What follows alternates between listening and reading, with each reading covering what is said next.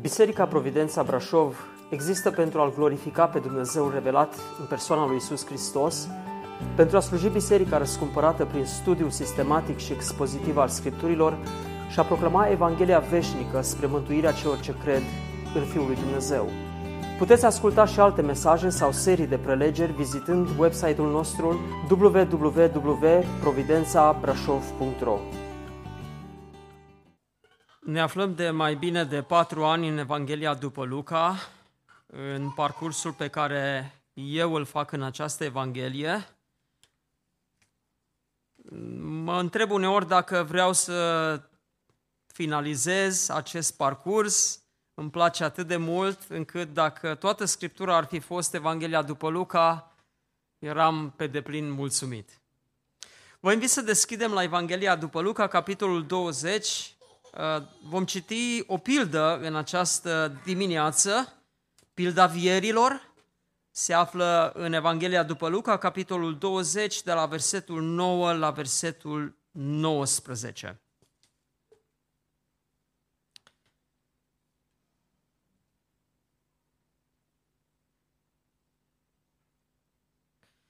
Iată ce spune Domnul Isus.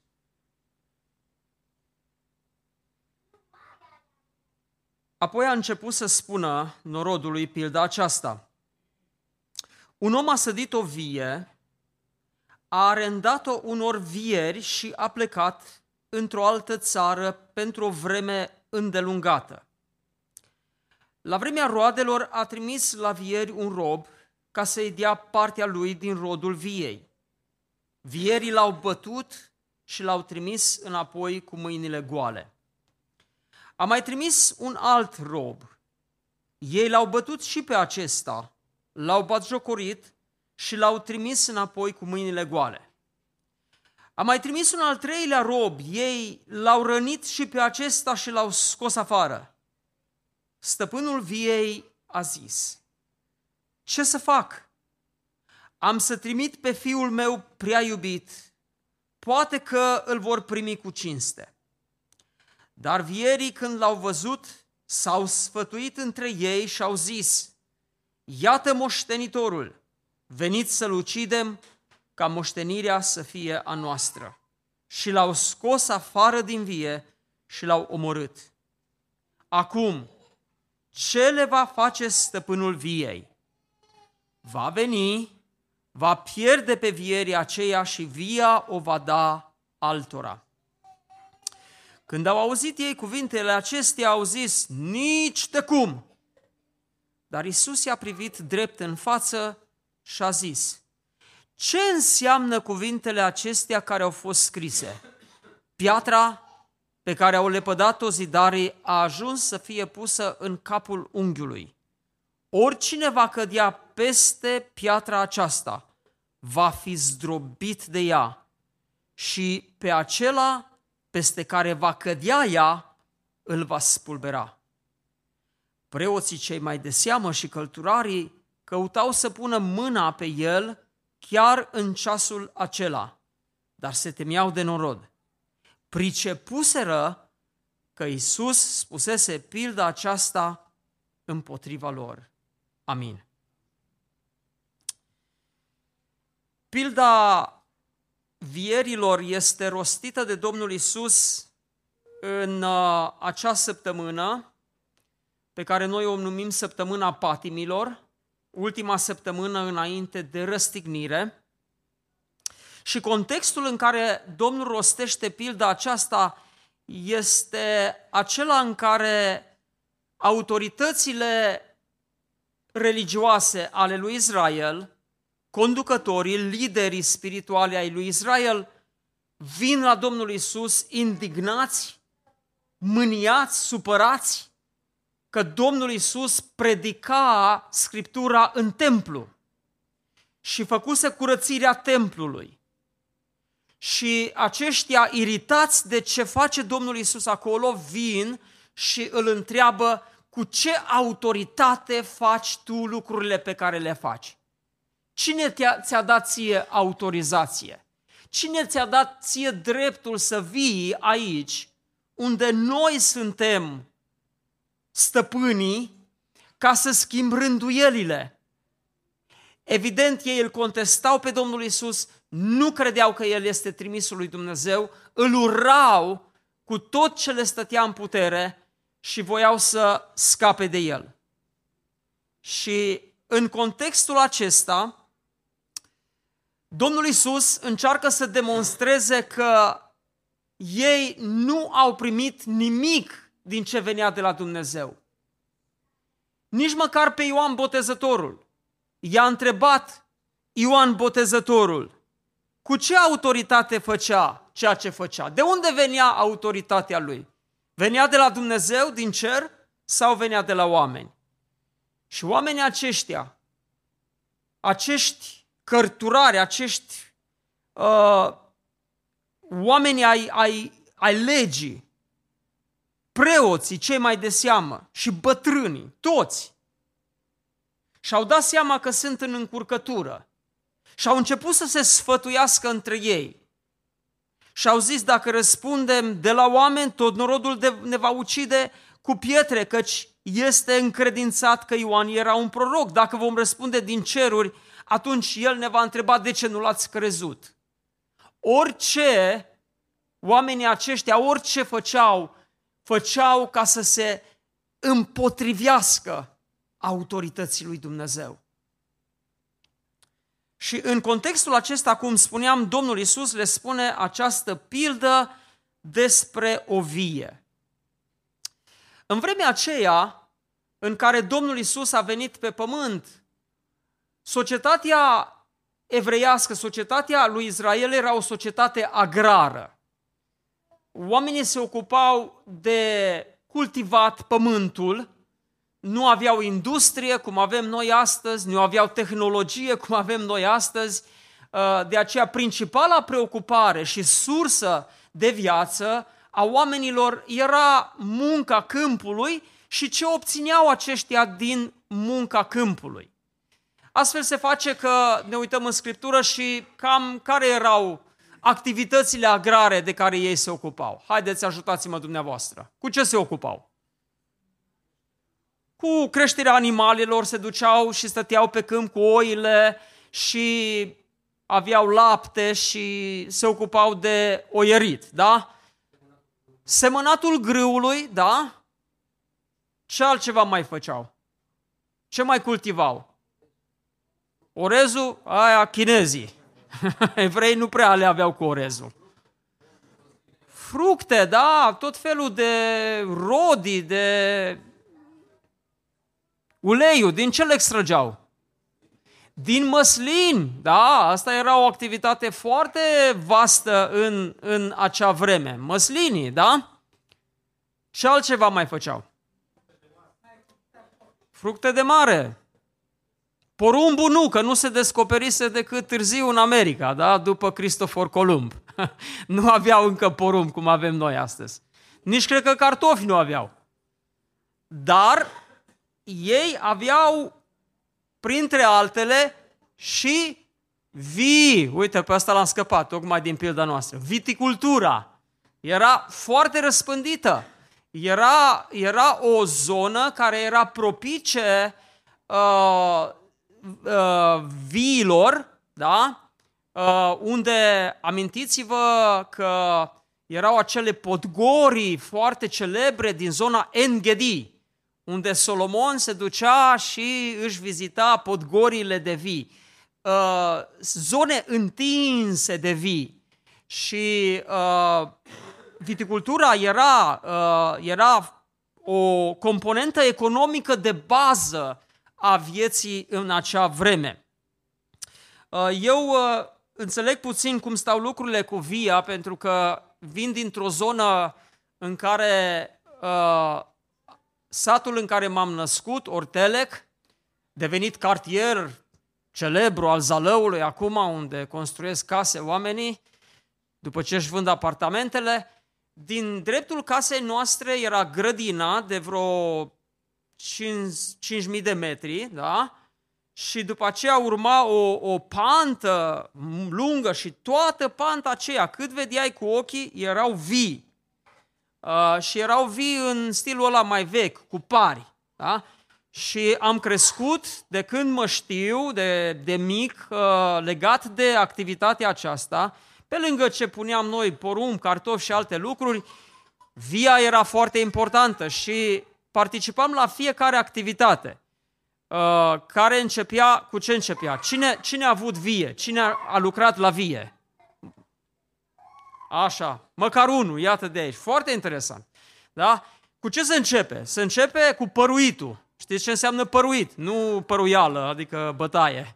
Adică schimb parii care erau mai instabili, da? îi, îi bași mai adânc în pământ, dai cu toporul, cu coada toporului ca să întărești parul, că pe ăla stă vița de vie.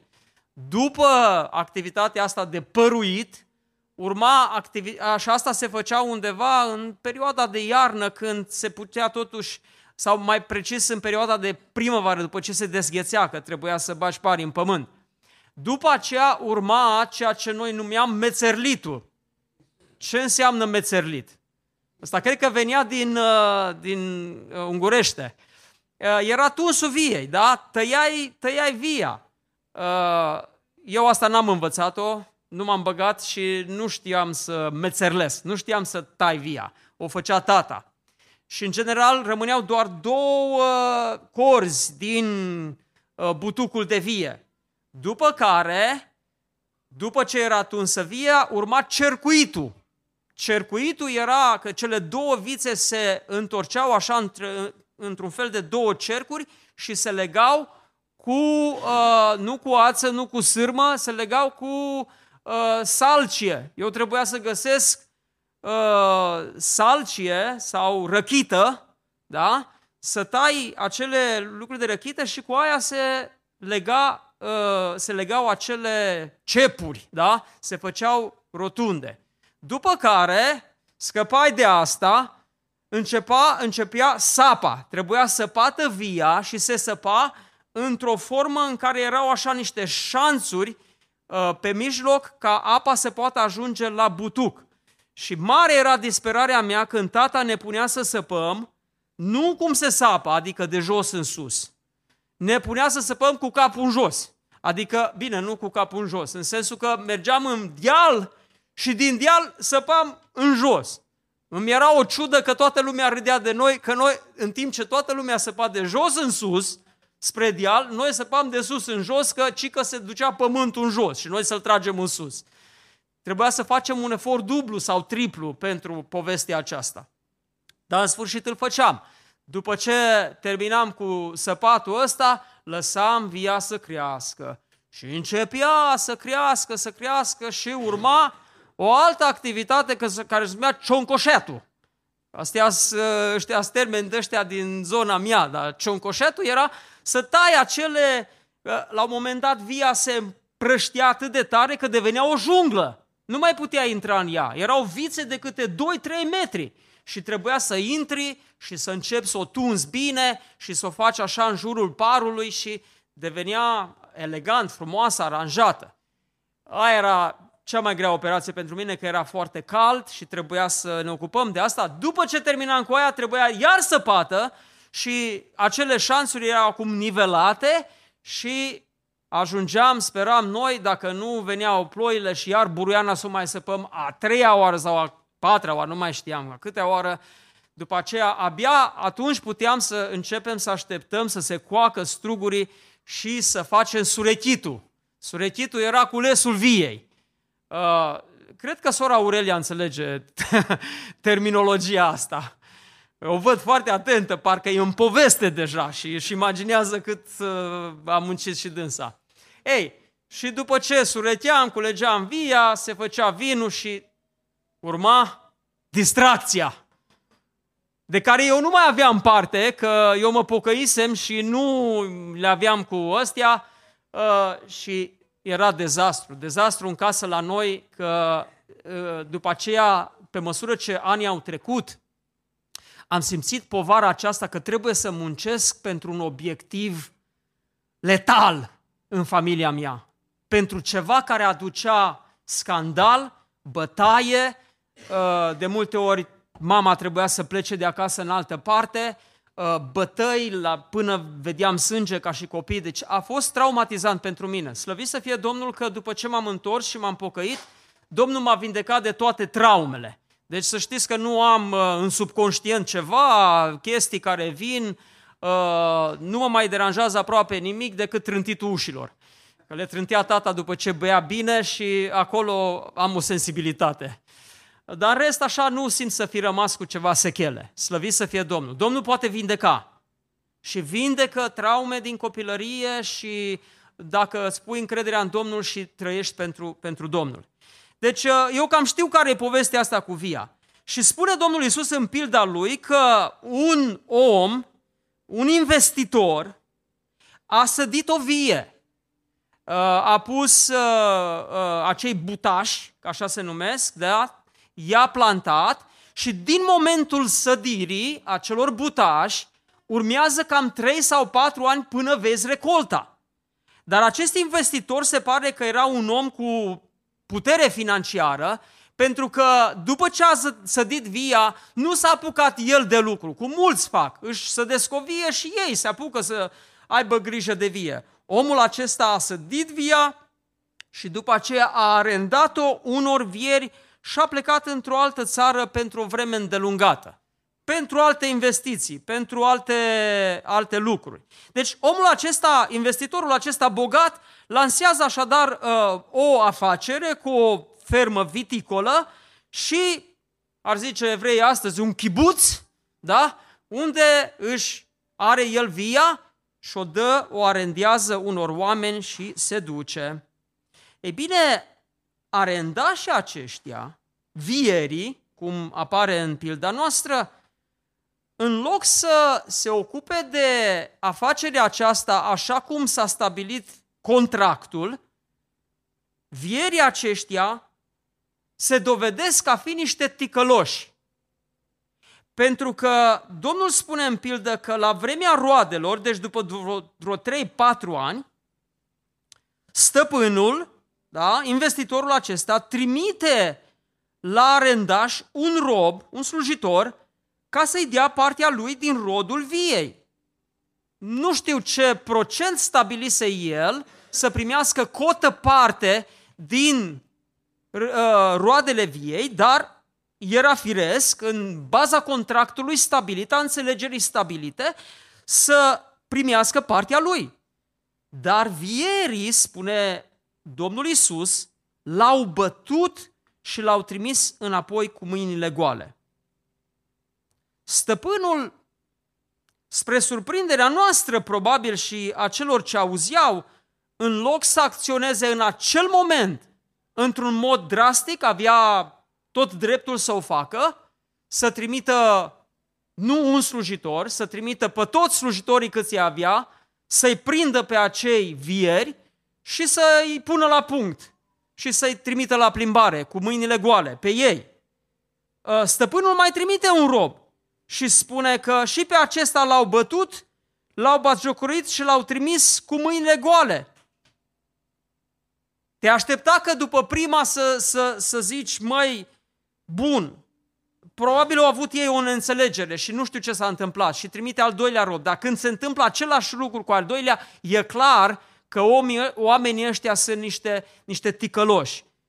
Și totuși stăpânul merge mai departe și trimite al treilea rob și spune că l-au rănit și pe acesta și l-au scos afară. Deci arendașii aceștia, în loc să trimită recolta cerută, îi trimit rând pe rând pe acești robi răniți. Probabil că Domnul spusese pilda în, într-un alt context, în Evanghelia după Matei spune că pe fiecare din robii aceștia, de fapt, arendașii i-au omorât. Și în loc să livreze cota parte, el livrează corpul mort al unor trimiși, al unor mesageri. În realitate, oamenii aceștia ce făceau? În realitate, oamenii aceștia respingeau o autoritate care era mai mare decât autoritatea lor. Ei respingeau, de fapt, autoritatea legitimă. Oamenii aceștia au furat autoritatea. Asta au vrut să facă, să fure autoritatea.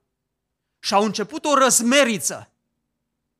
Și au declarat, aici noi suntem stăpâni. Mai mult când stăpânul zice, ce am să fac? Am să trimit pe fiul meu prea iubit, poate pe el îl vor primi cu cinste, dar vierii când l-au văzut s-au sfătuit între ei și au zis, iată vine moștenitorul, veniți să-l ucidem ca moștenirea să fie a noastră. Și l-au scos afară din vie și l-au omorât. Ce vă vine în minte când citim acest verset? Iată vine moștenitorul! Hai să ne... Hai să-l ucidem! De ce prototip vă aduceți aminte din Vechiul Testament? De? De Iosif!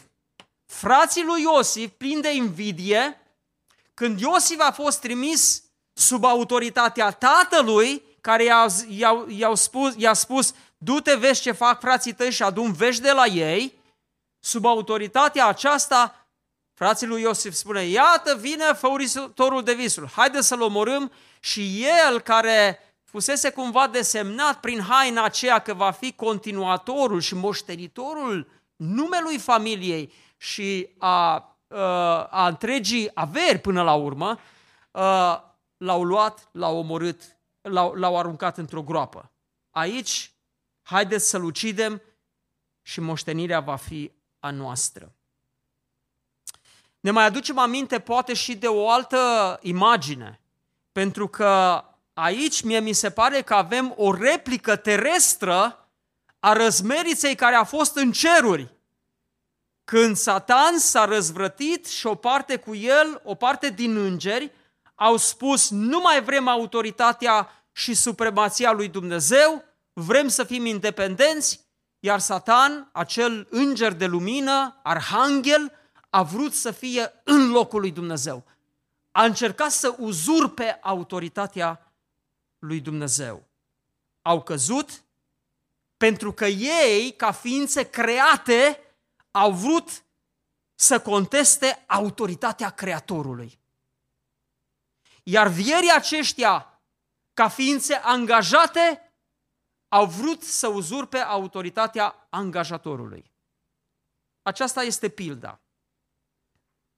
Interpretarea pildei este relativ simplă, pentru că spre deosebire de alte pilde unde oamenii ascultau și încercau să priceapă oare ce a vrut să sugereze, ce a vrut să spună, uneori până și ucenicii au venit la Domnul Isus și a spus, de ce tot vorbește în pilde?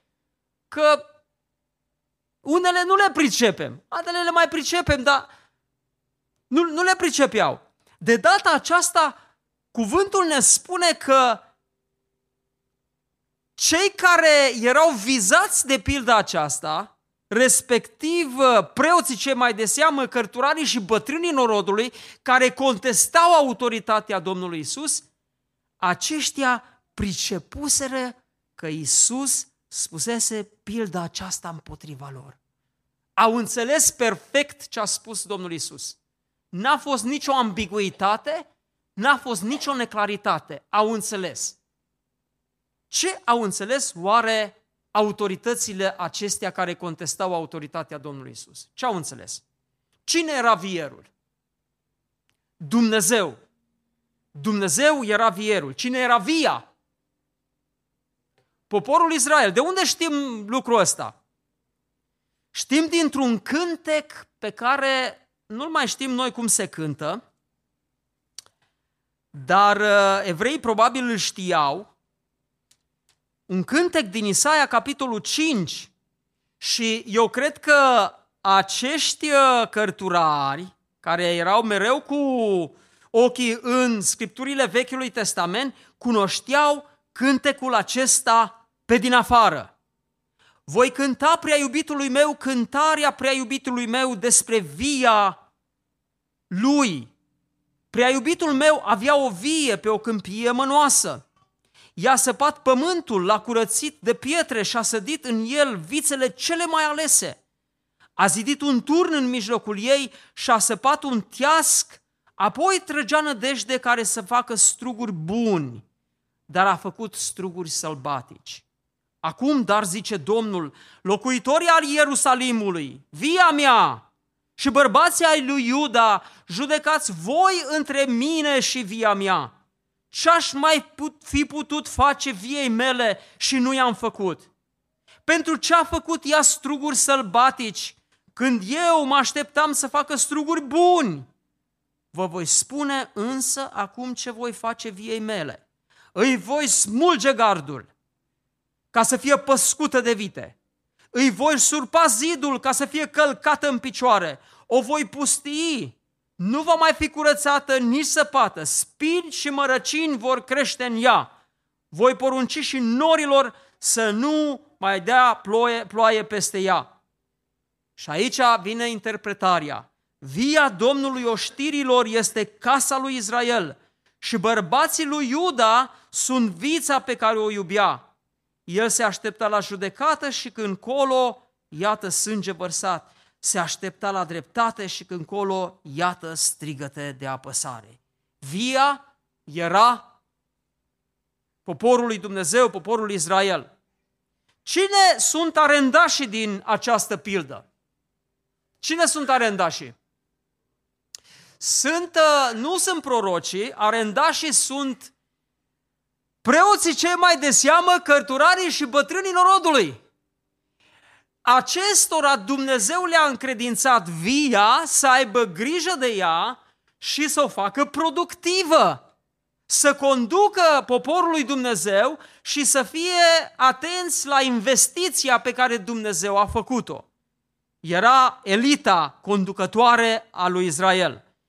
Cine sunt mesagerii trimiși de acest investitor, de acest uh, stăpân al viei? Cine sunt?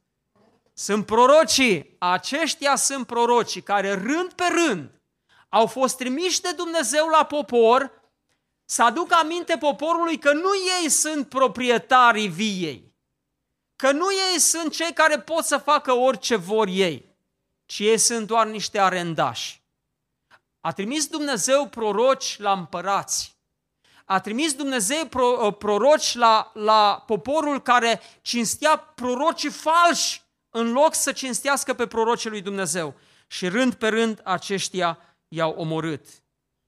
Națiunea lui Israel devenise mediul în care elita conducătoare a acestui popor sfida autoritatea lui Dumnezeu.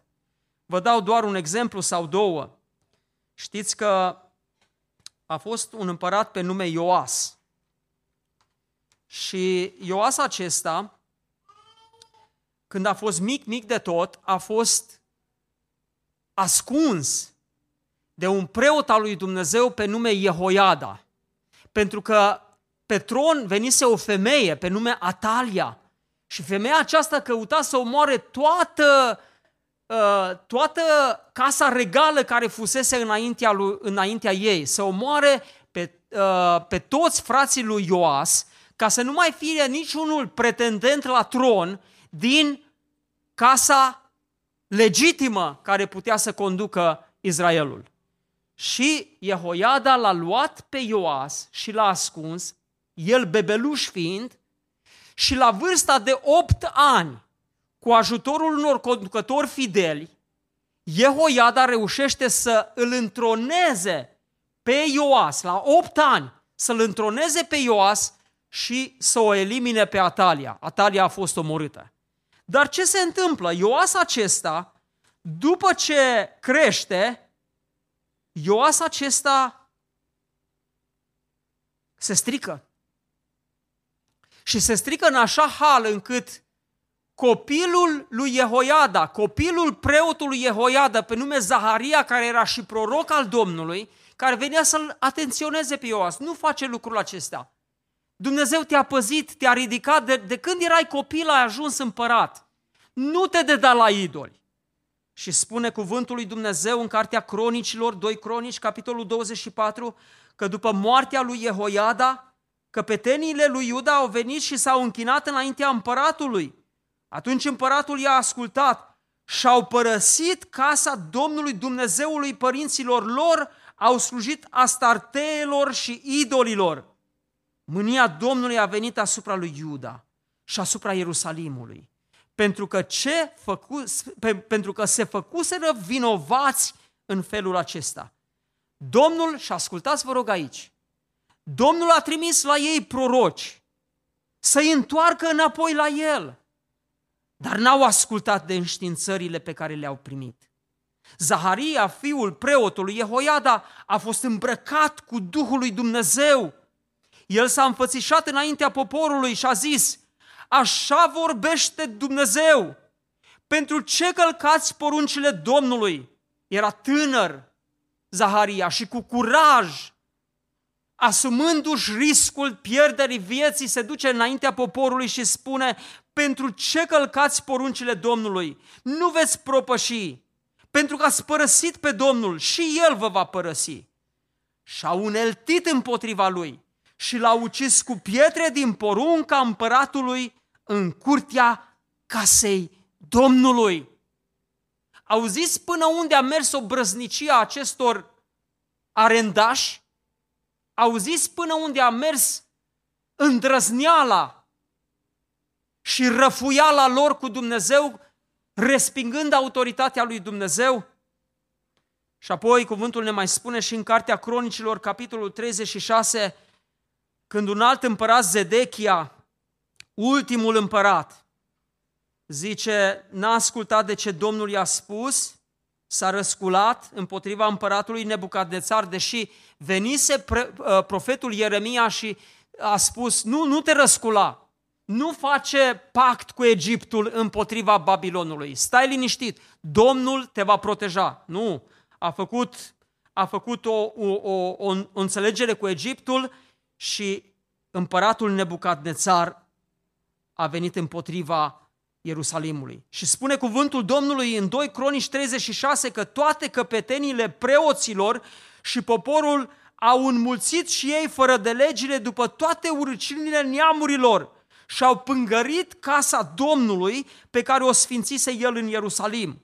Domnul Dumnezeul părinților lor a dat din vreme în vreme trimișilor săi însărcinarea să-i înștiințeze căci voia să-i cruțe voia să-i cruțe, voia să cruțe pe poporul său și pe locașul său.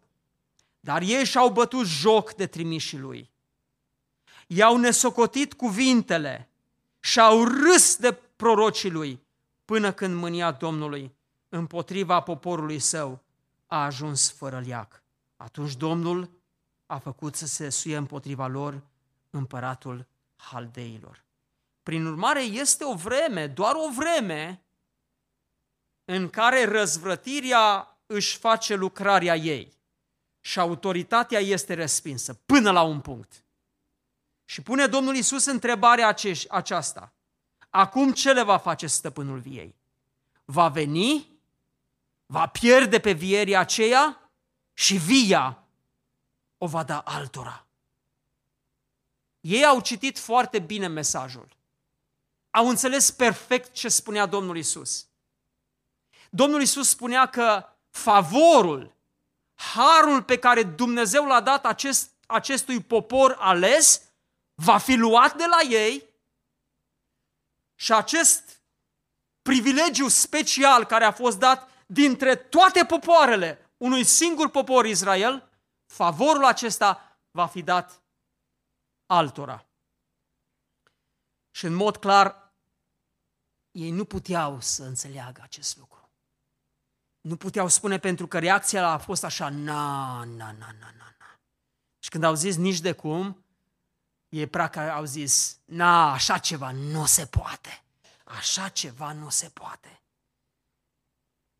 Dar Isus i-a privit în față și a început să le tâlcuiască, pentru că finalul răzvrătirii lor a ajuns până la o crimă în care prea iubitul fiu al stăpânului este omorât.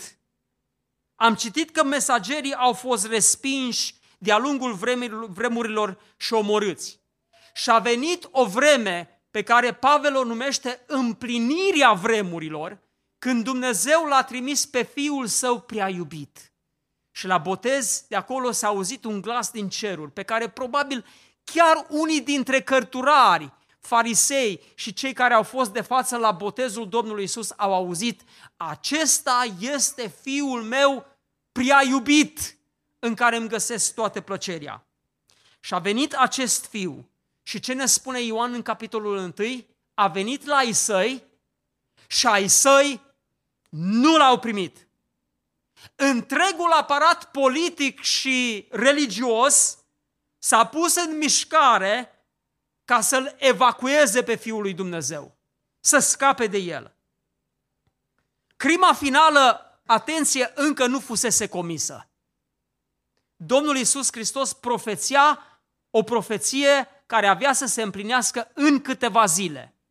Când acest fiu prea iubit al stăpânului a venit să le spună, să le dea o ultimă șansă, a venit cu autoritatea egală cu autoritatea lui Dumnezeu Tatăl. Și acum, după ce sistematic au respins mesagerii lui Dumnezeu, acum aveau o șansă ultimă să se trezească. Și ce au făcut? Nu l-au primit. N-a fost doar o respingere elegantă, n-a fost doar o respingere fermă să spună nu te primim, pleacă, ci a nu-l primi a însemnat în final moartea, moartea lui Mesia. Și ei înțelegeau foarte bine că Domnul Isus le spunea, ați respins profeții și acum voi îl veți omorâ pe Mesia pe care surprinzător voi l-ați așteptat să vă elibereze. Și Domnul Isus Hristos contribuie El însuși la interpretarea pildei, punându-le întrebarea aceasta. Ce înseamnă cuvintele acestea care au fost scrise? Piatra pe care au lepădat-o zidarii a ajuns să fie pusă în capul unghiului. Ce credeți că au priceput când Domnul a citat acest verset. De unde le-a citat versetul? Din cartea psalmilor. Din ce psalm? Psalmul 118, pe care cărturarii aceștia și bătrânii norodului îl rosteau cu fiorul acela că așteptau, așteptau pe Mesia să vină. Piatra din capul unghiului. Ce însemnează piatra din capul unghiului? Vedeți, pentru noi este puțin anormal, pentru că noi construim diferit astăzi. Avem o altă tehnologie de a construi. Când construim, sunt constructori pe aici? Mihail este unul, cine a mai construit o casă de la la Z? Eu am construit, au fost și alții angrenați, bebe. Dacă ați construit o casă, începeți cu planurile pe care le face un arhitect, da? Și le face cu precizie totul pe calculator, ei atunci nu aveau calculatoare să pună totul la, la milimetru, după care se face trasarea.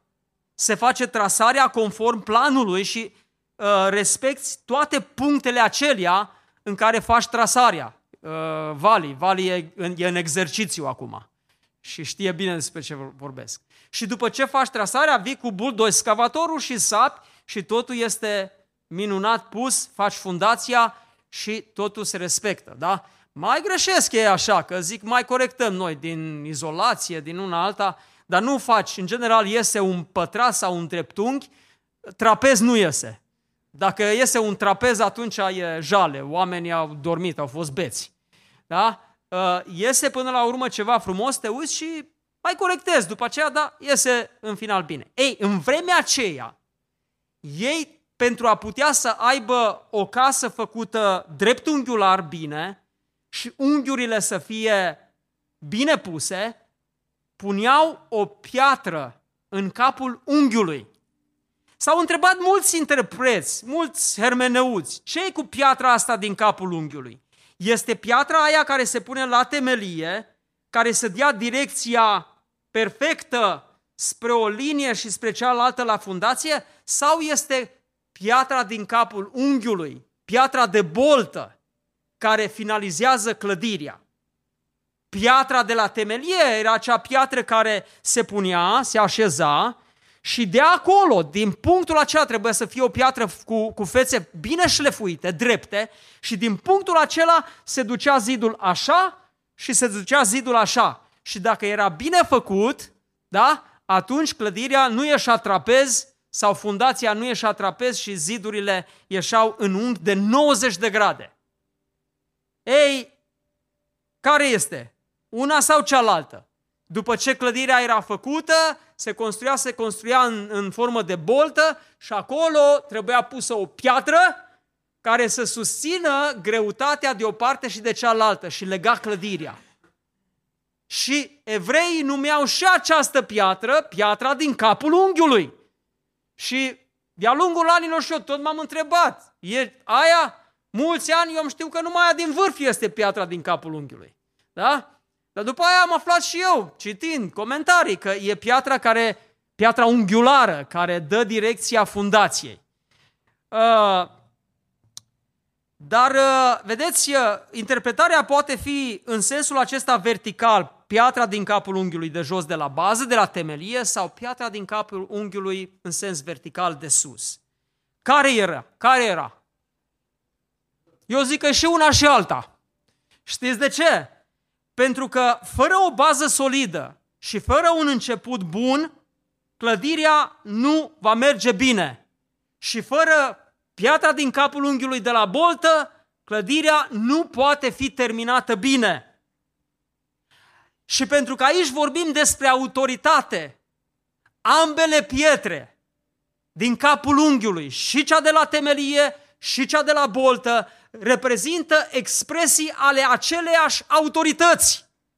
Domnul Isus era piatra din capul unghiului de la temelie cu care a început lucrarea lui Dumnezeu și Domnul Isus este piatra din capul unghiului cu care se termină lucrarea lui Dumnezeu. Domnul a spus, eu sunt Alfa și Omega, începutul, piatra din capul unghiului de la temelie și sfârșitul, piatra din capul unghiului de la boltă. Acum, la temelie, cuvântul ne spune că au mai contribuit și alții. La temelie au mai contribuit și profeții și apostolii. Dar piatra unghiulară, piatra din capul unghiului care este la boltă, este doar Domnul Isus Hristos.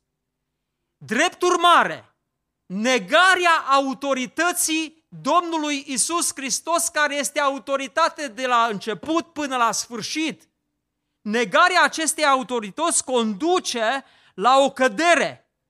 Cine neagă autoritatea Domnului Isus ca bază a tuturor lucrurilor, acela va cădea peste piatra aceea și va fi zdrobit.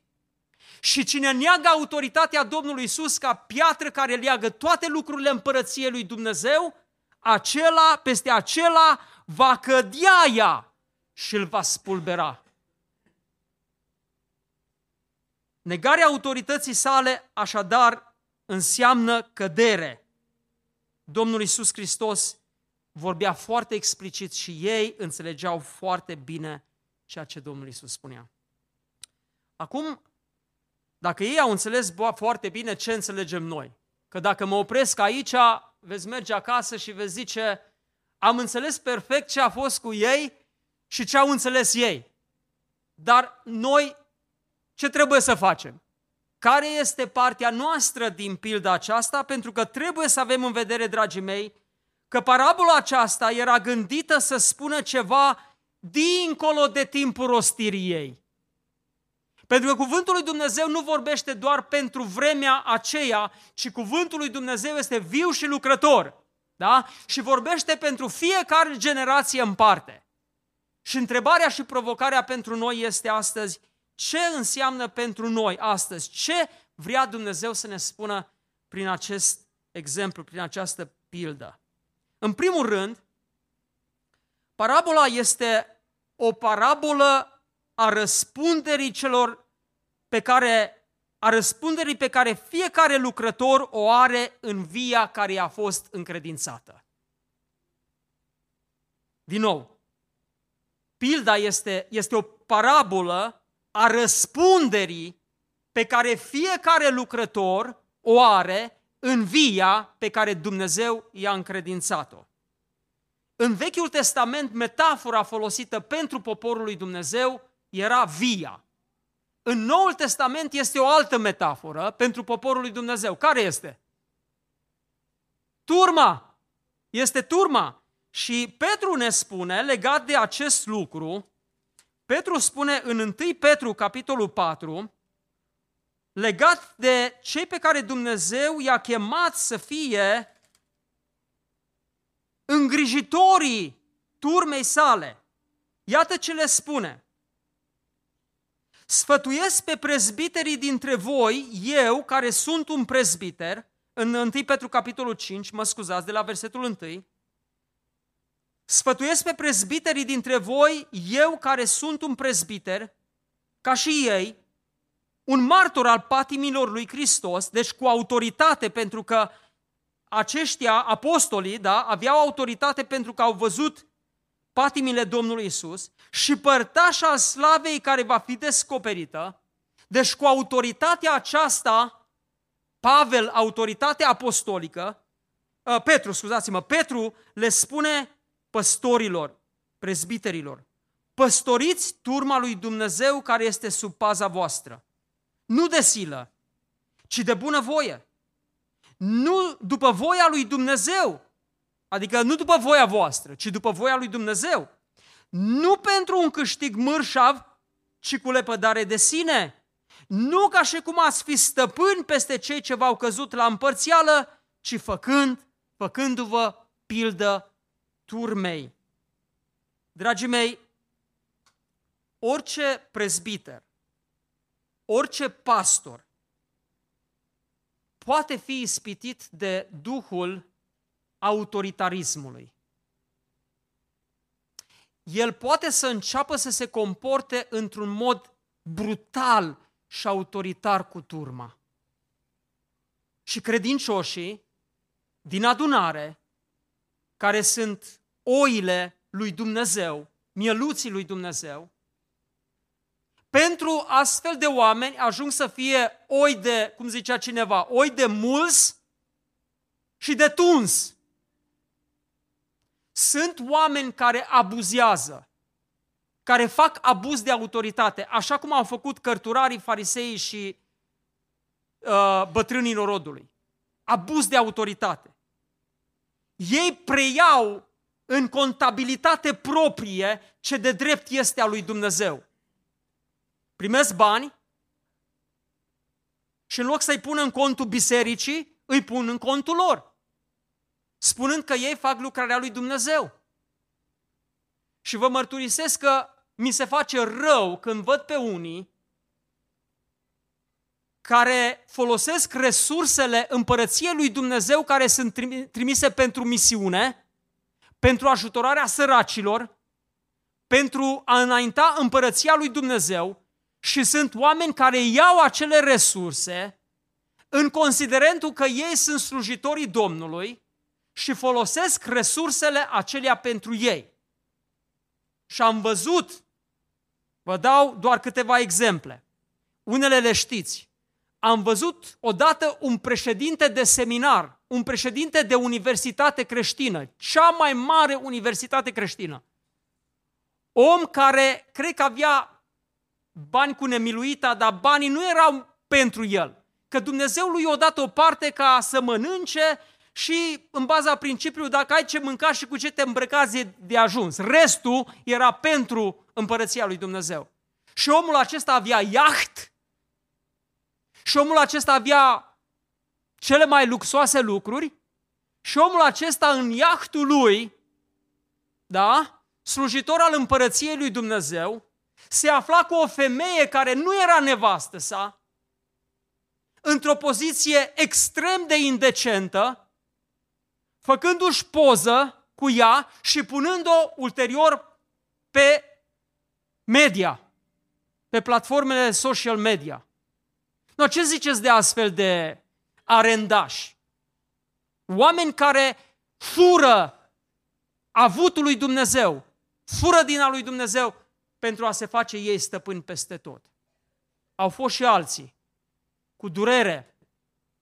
Unul dintre cei mai mari apologeți care era cât pe ce să devină emblema apologeticii în toată istoria, folosea resursele lui Dumnezeu ca să-și facă săl de masaj. Cum era obosit după ce predica atâta și avea nevoie de masaj. cu masoare și cumpăra apartamente în diverse țări unde avea prietenele sale. Oameni care fură avutul lui Dumnezeu, iau avutul lui Dumnezeu și folosesc pentru vacanțe exotice, pentru a se lăfăi în opulență. Așadar, primul avertisment pe care noi îl avem din pilda aceasta, mai cu seamă cei care suntem chemați în autoritate și slujire, atenție la poziții de autoritate și atenție la politica religioasă. Cine spunea, cineva spunea că treaba cea mai păcătoasă este politica religioasă. Atenție la politica religioasă, pentru că acești arendași, acești oameni în autoritate au inventat un sistem care funcționa atât de bine și fără Dumnezeu. Și n-aveau nevoie să se bage Dumnezeu în rotițele sistemului lor. De aceea l-au respins și l-au evacuat. Aceasta este prima lecție. A doua, a doua lecție trebuie să facem acum o schimbare totală a primului principiu. Că dacă în primul principiu am spus atenție la autoritarism și atenție la abuzul de autoritate, al doilea principiu este atenție la duhul de criticism față de o autoritate legitimă. Pentru că, la fel cum poate exista abuz de autoritate, la fel poate să existe, să existe respingerea autorității de drept, respingerea autorității legitime. Iar cărturarii aceștia și bătrânii norodului au luat autoritatea pentru ei și făceau abuz de autoritate și ei îl criticau mereu pe Domnul Isus și respingeau autoritatea legitimă. Ei bine, cum vine problema aceasta astăzi între noi?